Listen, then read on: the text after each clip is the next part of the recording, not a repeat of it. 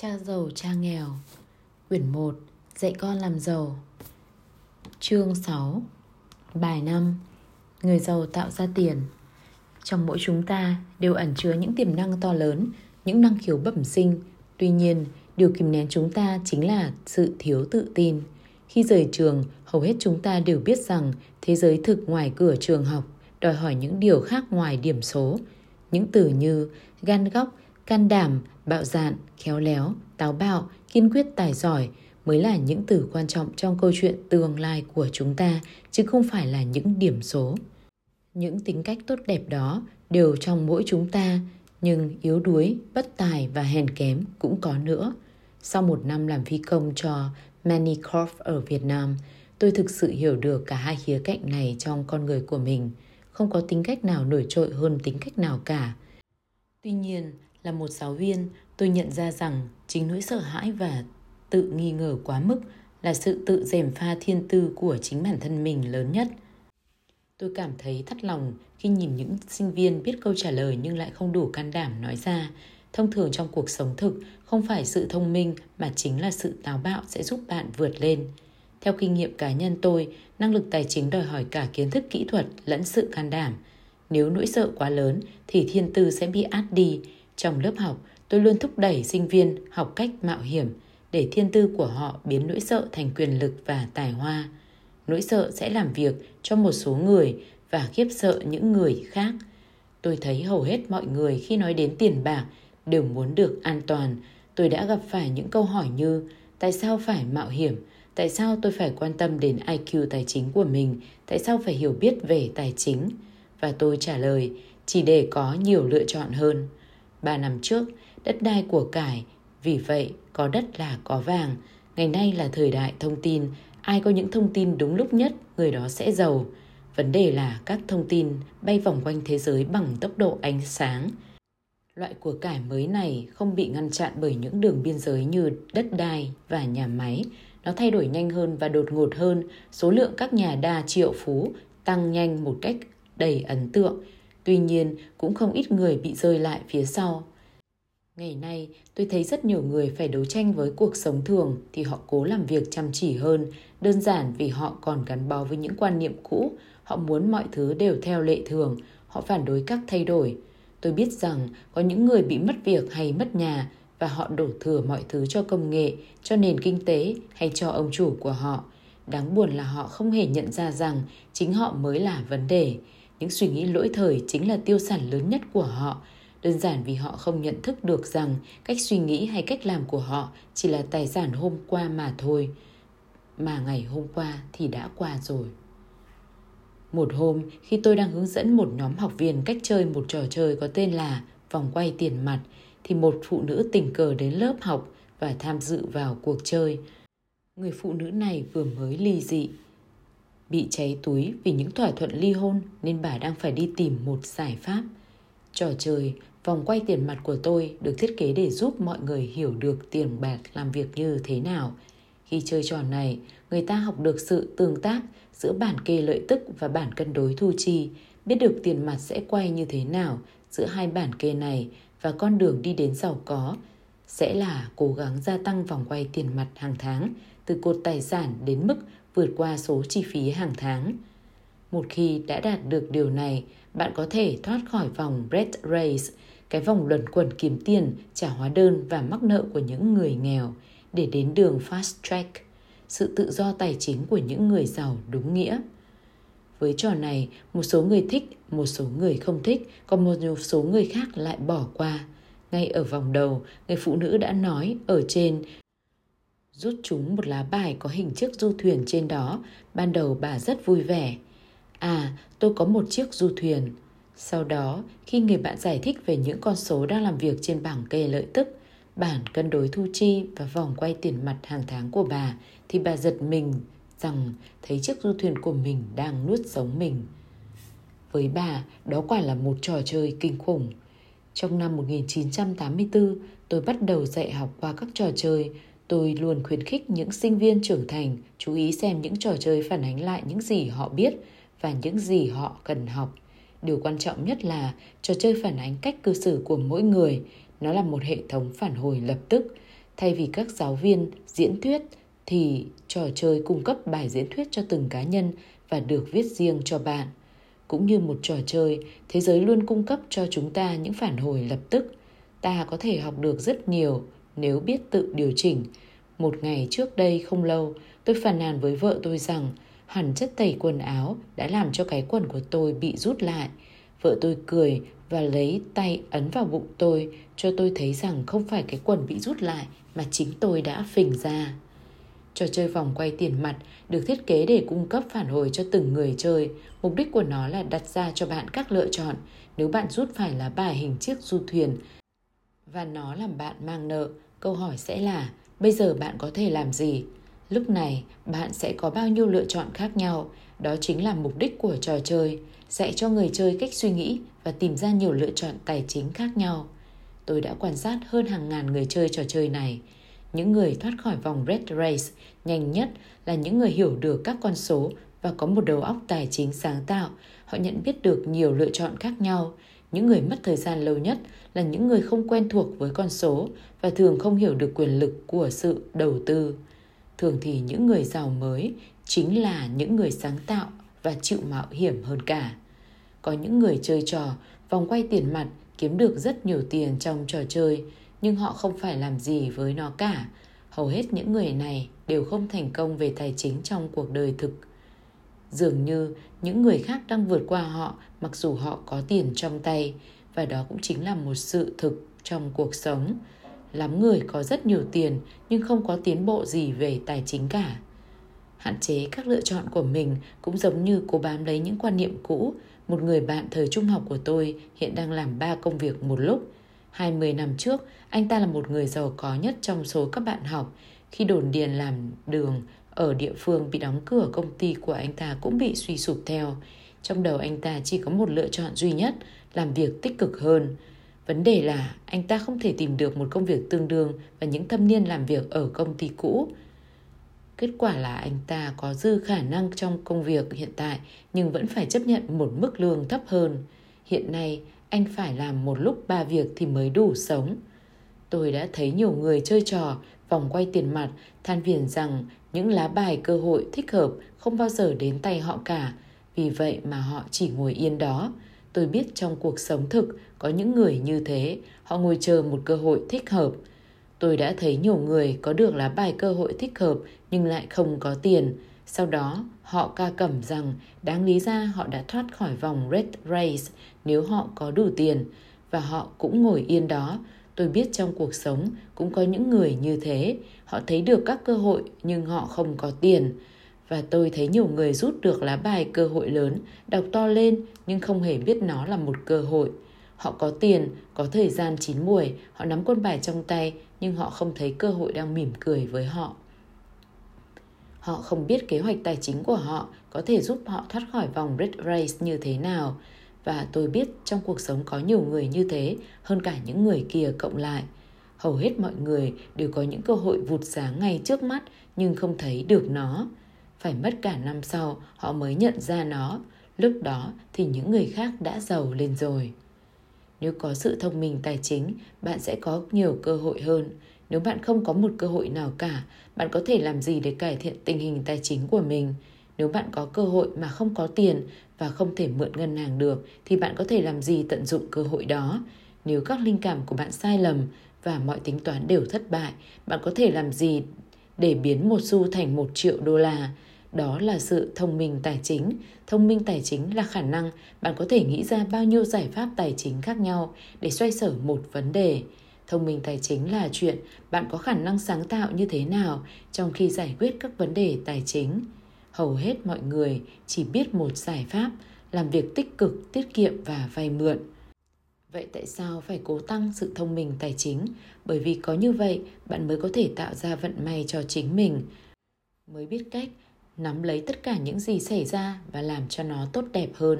Rất ít người nhận biết được rằng vận may là do con người tạo ra và tiền bạc cũng vậy.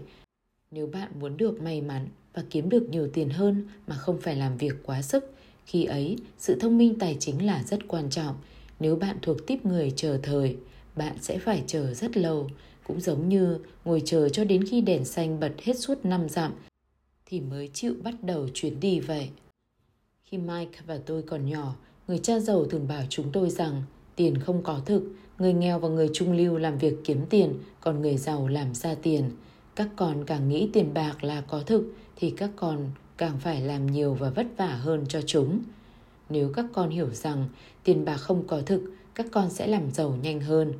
Vậy tiền bạc sẽ là gì nếu chúng không có thực? Mike và tôi cùng hỏi. Các con nghĩ là chúng là gì thì chúng sẽ là cái đó, người cha giàu trả lời. Tài sản quyền lực nhất mà tất cả chúng ta đều có chính là bộ óc. Nếu được huấn luyện tốt, nó có thể tạo ra những của cải khổng lồ trong chốc lát. Trong thời đại thông tin, tiền bạc gia tăng theo cấp số nhân. Một số người có thể làm giàu đến mức khó tin từ hai bàn tay trắng chỉ với những ý tưởng và các thỏa thuận. Nếu bạn hỏi những người sống bằng cách buôn bán, chứng khoán hay các dạng đầu tư khác, bạn sẽ thấy rõ điều đó. Thường thì những người này kiếm được hàng triệu đồng trong chốc lát, không nhờ một cái gì cả. Khi nói rằng không nhờ gì cả, tôi muốn nói là không hề có sự trao đổi tiền bạc. Điều đó được thực hiện qua các thỏa thuận. Một tín hiệu ngay tại nơi kinh doanh, một đốm sáng trên màn hình của một nhà buôn ở Lisbon truyền tới màn hình của một người ở Toronto, một cú điện thoại cho người môi giới để mua và bán chúng ngay sau đó. Tiền không đổi chủ, chỉ có những thỏa thuận thay đổi mà thôi. Tóm lại, trí thông minh tài chính được tạo ra nhờ bốn kỹ năng chuyên môn sau.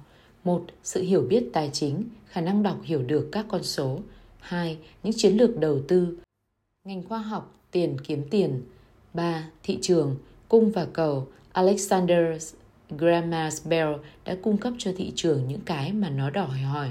Bill Gates cũng vậy. 4. Luật pháp, sự hiểu biết về những điều lệ, phép tắc kế toán, liên đoàn, chính quyền và quốc gia. Tôi khuyên bạn hãy luôn chơi cho đúng luật. Chính sự kết hợp của bốn kỹ năng trên là điều kiện cần để thành công trên con đường mưu cầu sự giàu có.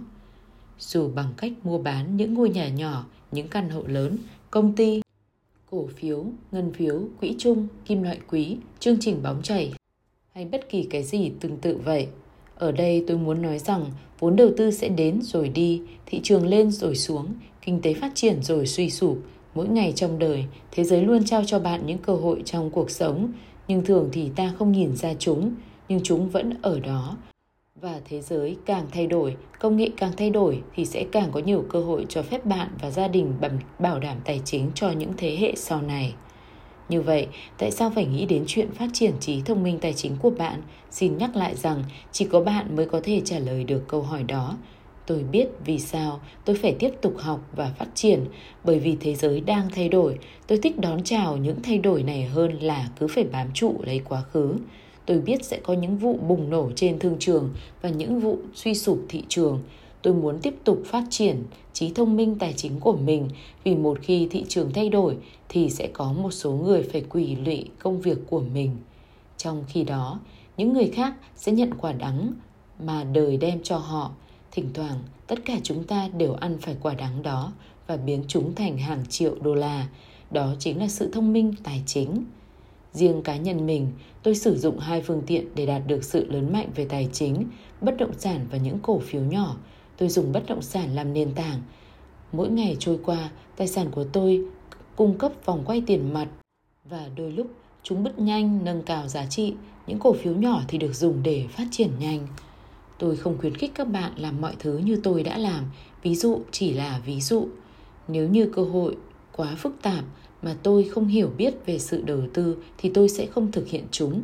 Những bài toán đơn giản và một giác quan nhanh nhạy là tất cả những gì cần thiết để phát triển tài chính. Năm 1989, tôi thường chạy bộ qua một vùng ngoại ô khá dễ thương ở Portland, Oregon. Ở đây có những ngôi nhà nhỏ nhắn, xinh xắn đến mức tôi gần như nghĩ mình sẽ gặp được cô bé quàng khăn đỏ đang nhảy chân sáo đến nhà bà ngoại. Trên đường chạy, tôi nhìn thấy những tấm bảng bán nhà ở khắp nơi. Lúc ấy, thị trường gỗ đang rất khủng khiếp – thị trường chứng khoán vừa suy sụp và kinh tế bị đình trệ. Trên một con đường, tôi nhìn thấy một tấm bảng nhà bán có vẻ như đã treo lâu lắm rồi, nó rất cũ kỹ. Khi chạy ngang qua, tôi ghé vào gặp ông chủ nhà, trông ông ta đầy vẻ ưu tư. Tôi hỏi, ông bán ngôi nhà này giá bao nhiêu? Ông chủ mỉm cười yếu ớt, Ông cứ ra giá đi, tôi treo bảng bán nhà cả năm nay rồi, thậm chí không ai thèm ngó đến nó nữa. Tôi nói, để tôi xem nào. Và nửa tiếng sau, tôi mua ngôi nhà này rẻ hơn 20.000 đô so với giá ban đầu ông ta đề nghị. Đó là một ngôi nhà nhỏ xinh, có hai phòng ngủ và những đồ trang trí nhiều màu sắc trên các cửa sổ. Nó sơn màu xanh nhạt với những đường viền xám, được xây vào năm 1930. Bên trong là một lò sưởi đá còn tốt và hai phòng ngủ bé xíu. Nó là một ngôi nhà cho thuê hoàn hảo. Tôi trả cho người chủ 5.000 đô tiền mặt đặt cọc trước cho ngôi nhà, giá 45.000 đô. Mà thực sự, nó đáng giá đến 65.000 đô. Người chủ vui vẻ rời đi, làm như thoát nợ vậy. Và người thuê nhà đầu tiên chuyển đến một giáo sư đại học địa phương. Sau khi trả hết mọi thứ nợ nần và các chi phí quản lý, tôi bỏ túi được khoảng 40 đô mỗi cuối tháng. Cũng khá thú vị đấy chứ. Một năm sau, thị trường bất động sản đình trệ ở Oregon bắt đầu hồi phục. Những nhà đầu tư California lắm tiền từ thị trường bất động sản vẫn đang phát triển của họ chuyển dần sang miền Bắc đến vùng Oregon và Washington. Tôi bán ngôi nhà nhỏ này cho một cặp vợ chồng trẻ ở California với giá 95.000 đô. Số vốn của tôi đã đem đến gần 40.000 đô tiền lời nhờ luật thanh toán thuế trễ hạn 1031 và tôi tiếp tục tìm chỗ đầu tư số tiền này. Điểm chính trong ví dụ này là một số tiền nhỏ có thể phát triển thành một số tiền lớn như thế nào. Một lần nữa, đó là vấn đề hiểu biết các bản kê tài chính, chiến lược đầu tư nhạy bén thị trường và luật pháp. Nếu người ta không thành thạo những chủ đề này thì hiển nhiên là họ sẽ tuân theo những giáo lý chuẩn mực, hướng mọi người làm sao cho an toàn.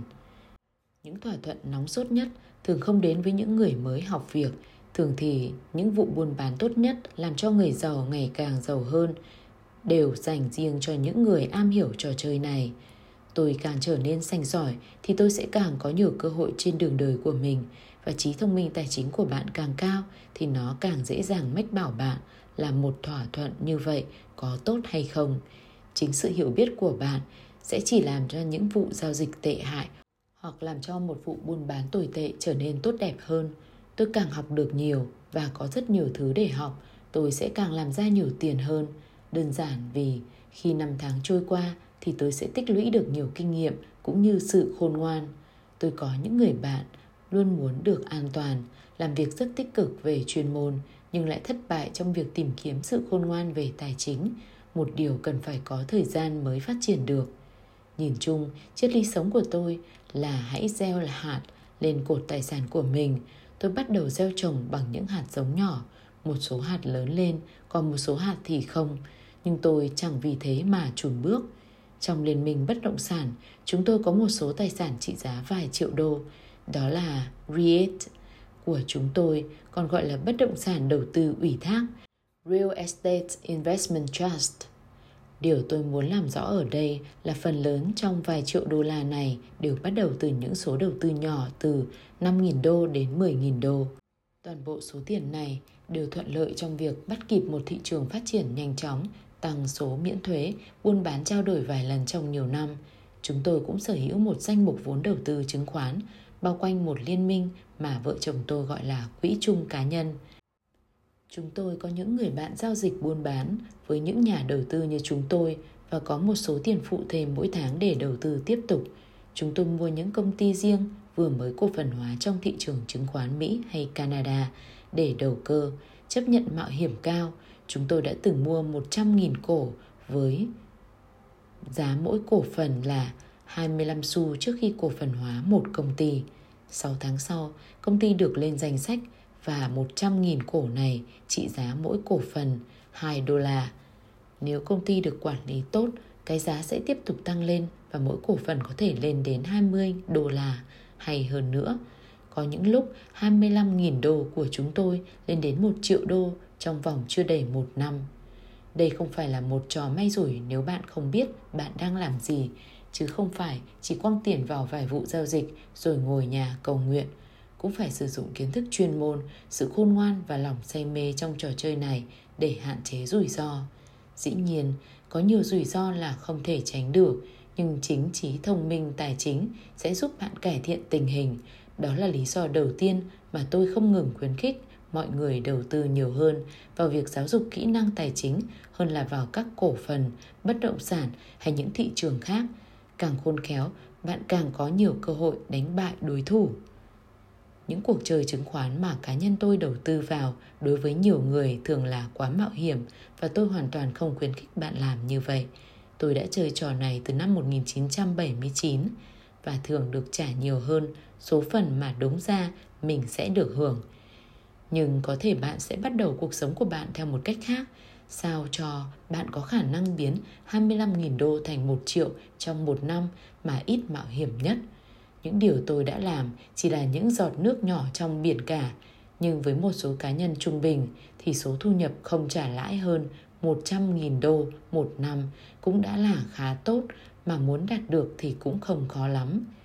Tùy thuộc vào thị trường và độ nhanh nhạy của bạn, bạn có thể làm được điều đó trong khoảng thời gian từ 5 đến 10 năm. Nếu bạn giữ cho mức sống của mình ở mức phải chăng thì 100.000 đô la thu nhập bổ sung là rất dễ chịu. Bất cứ bạn có làm việc hay không, bạn có thể làm việc nếu bạn thích hay nghỉ ngơi nếu bạn muốn.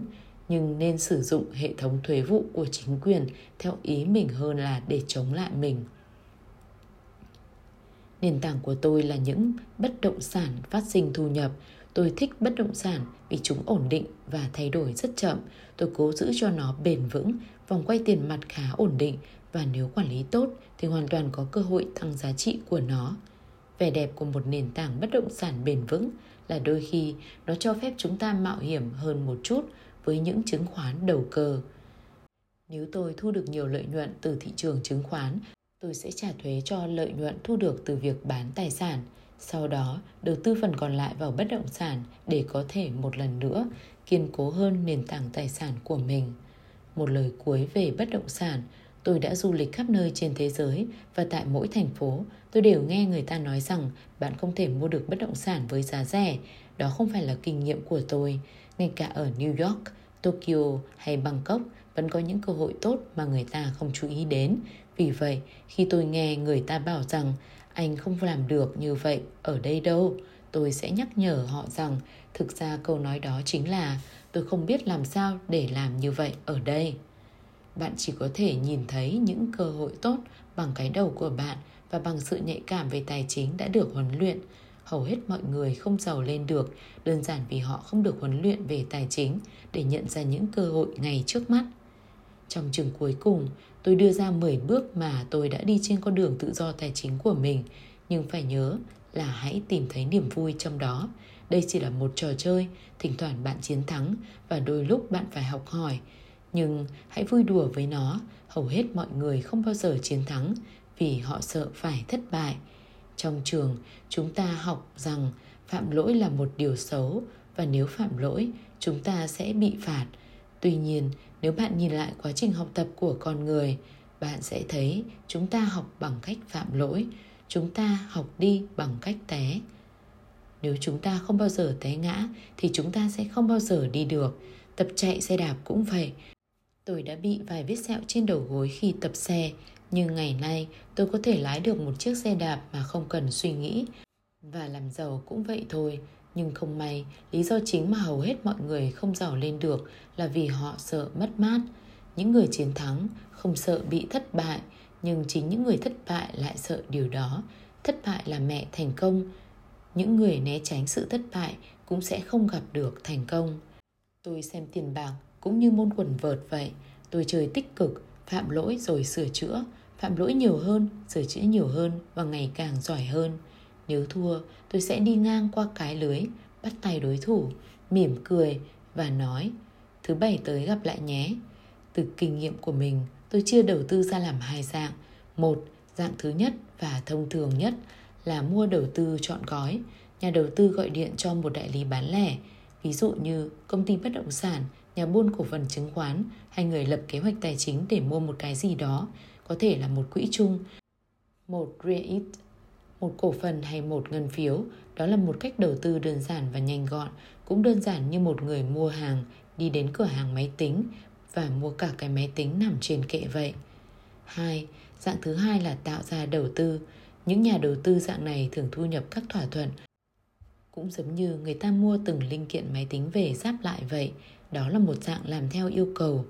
Tôi không hề biết gì về chuyện ráp máy tính cả, nhưng tôi biết làm thế nào để ráp từng mảnh cơ hội lại với nhau, hoặc tôi biết ai có thể làm điều đó. Một nhà đầu tư theo dạng thứ hai có thể gọi là một nhà đầu tư chuyên nghiệp, có khi phải mất hàng năm mới ráp lại được các mảnh này lại và cũng có khi không thể nào gom chúng lại được. Người cha giàu luôn khuyến khích tôi trở thành một nhà đầu tư dạng thứ hai. Khi đó thì việc học cách ráp các mảnh này lại là rất quan trọng vì đó là một chiến thắng to lớn và đôi lúc nếu bạn đi ngược dòng nước thì đó cũng sẽ là một thất bại khổng lồ. Nếu muốn trở thành một nhà đầu tư chuyên nghiệp, bạn cần phát triển ba kỹ năng chính. Những kỹ năng này bổ sung thêm vào bốn kỹ năng yêu cầu để trở thành một người có sự thông minh tài chính. Một, làm thế nào để tìm ra cơ hội mà người khác bỏ lỡ? Bằng đầu óc, bạn có thể nhìn thấy những thứ mà người khác không nhìn được bằng mắt thường. Ví dụ, một anh bạn mua một ngôi nhà cũ ọp ẹp, trông như một ngôi nhà mà vậy. Mọi người hỏi tại sao anh ta lại mua nó. Điều anh ta thấy được, còn người khác không thấy, đó chính là vì ngôi nhà này đi kèm với bốn lô đất phụ thêm. Sau khi mua ngôi nhà này, anh ta phá sập nó và bán 5 lô đất cho một nhà xây dựng. Gấp 3 lần cái giá mà anh ta đã mua trọn gói, anh kiếm được 75.000 đô chỉ trong 2 tháng làm việc. Số tiền này không phải là nhiều, nhưng chắc chắn là vượt xa một số lương ít ỏi. Và điều này hoàn toàn không khó khăn gì về mặt kỹ thuật. 2. Làm cách nào được tăng tiền? Những người bình thường chỉ biết một cách duy nhất là đi đến ngân hàng, còn những nhà đầu tư chuyên nghiệp biết nhiều cách tăng vốn mà không cần phải đến ngân hàng. Để bắt đầu, tôi học cách mua nhà mà không cần ngân hàng. Những ngôi nhà không tốn quá nhiều tiền, nhưng kỹ năng tăng tiền mà tôi học được thì quả là vô giá. Tôi rất thường nghe mọi người nói ngân hàng không cho tôi mượn tiền hay tôi không đủ tiền mua. Nếu bạn muốn làm một nhà đầu tư chuyên nghiệp, bạn cần phải học cách làm những điều mà hầu hết mọi người không làm được. Nói cách khác, phần lớn vì thiếu tiền nên không làm ăn được. Nếu có thể tránh được chướng ngại này, bạn có thể được hàng triệu đô la. Nhiều lần tôi mua một căn hộ, một lốc cổ phần hay cả một tòa nhà mà không cần đến một xu trong ngân hàng. Có lần tôi mua một tòa nhà giá 1,2 triệu đô la. Tôi làm theo kiểu mà người ta gọi là giữ tiền lại với một hợp đồng viết tay giữa người mua và người bán. Tôi gọi đặt cọc 100.000 đô, nó cho phép tôi có 90 ngày để tăng phần còn lại của số tiền. Tại sao tôi làm thế? Đơn giản vì tôi biết rằng ngôi nhà này giá trị đến 2 triệu đô la. Tôi không tăng tiền lên. Thay vào đó, người đã nhờ đặt trước 100.000 đô la sẽ cho tôi 50.000 đô la vì đã tìm được một vụ giao dịch. Anh ta thấy chỗ tôi còn tôi ra đi. Tổng thời gian làm việc 3 ngày. Một lần nữa, điều chính yếu là cái bạn muốn chứ không phải cái bạn mua. Đầu tư không phải là mua bán, đó là sự hiểu biết. 3. Làm sao tổ chức được những người thông minh? Người thông minh là người thuê mướn hay làm việc chung với những người thông minh hơn anh ta. Khi bạn cần lời khuyên thì hãy chắc chắn rằng bạn đã chọn cố vấn cho mình một cách khôn ngoan. Có quá nhiều điều phải học, nhưng phần thưởng thì vô cùng to lớn. Nếu bạn không muốn học những kỹ năng này thì hãy là một nhà đầu tư dạng thứ nhất. Chính những điều bạn biết là tài sản lớn nhất. Chính những điều bạn không biết là rủi ro lớn nhất. Luôn có những rủi ro, vì vậy hãy học cách xoay sở những rủi ro này thay vì né tránh chúng. Hết chương 6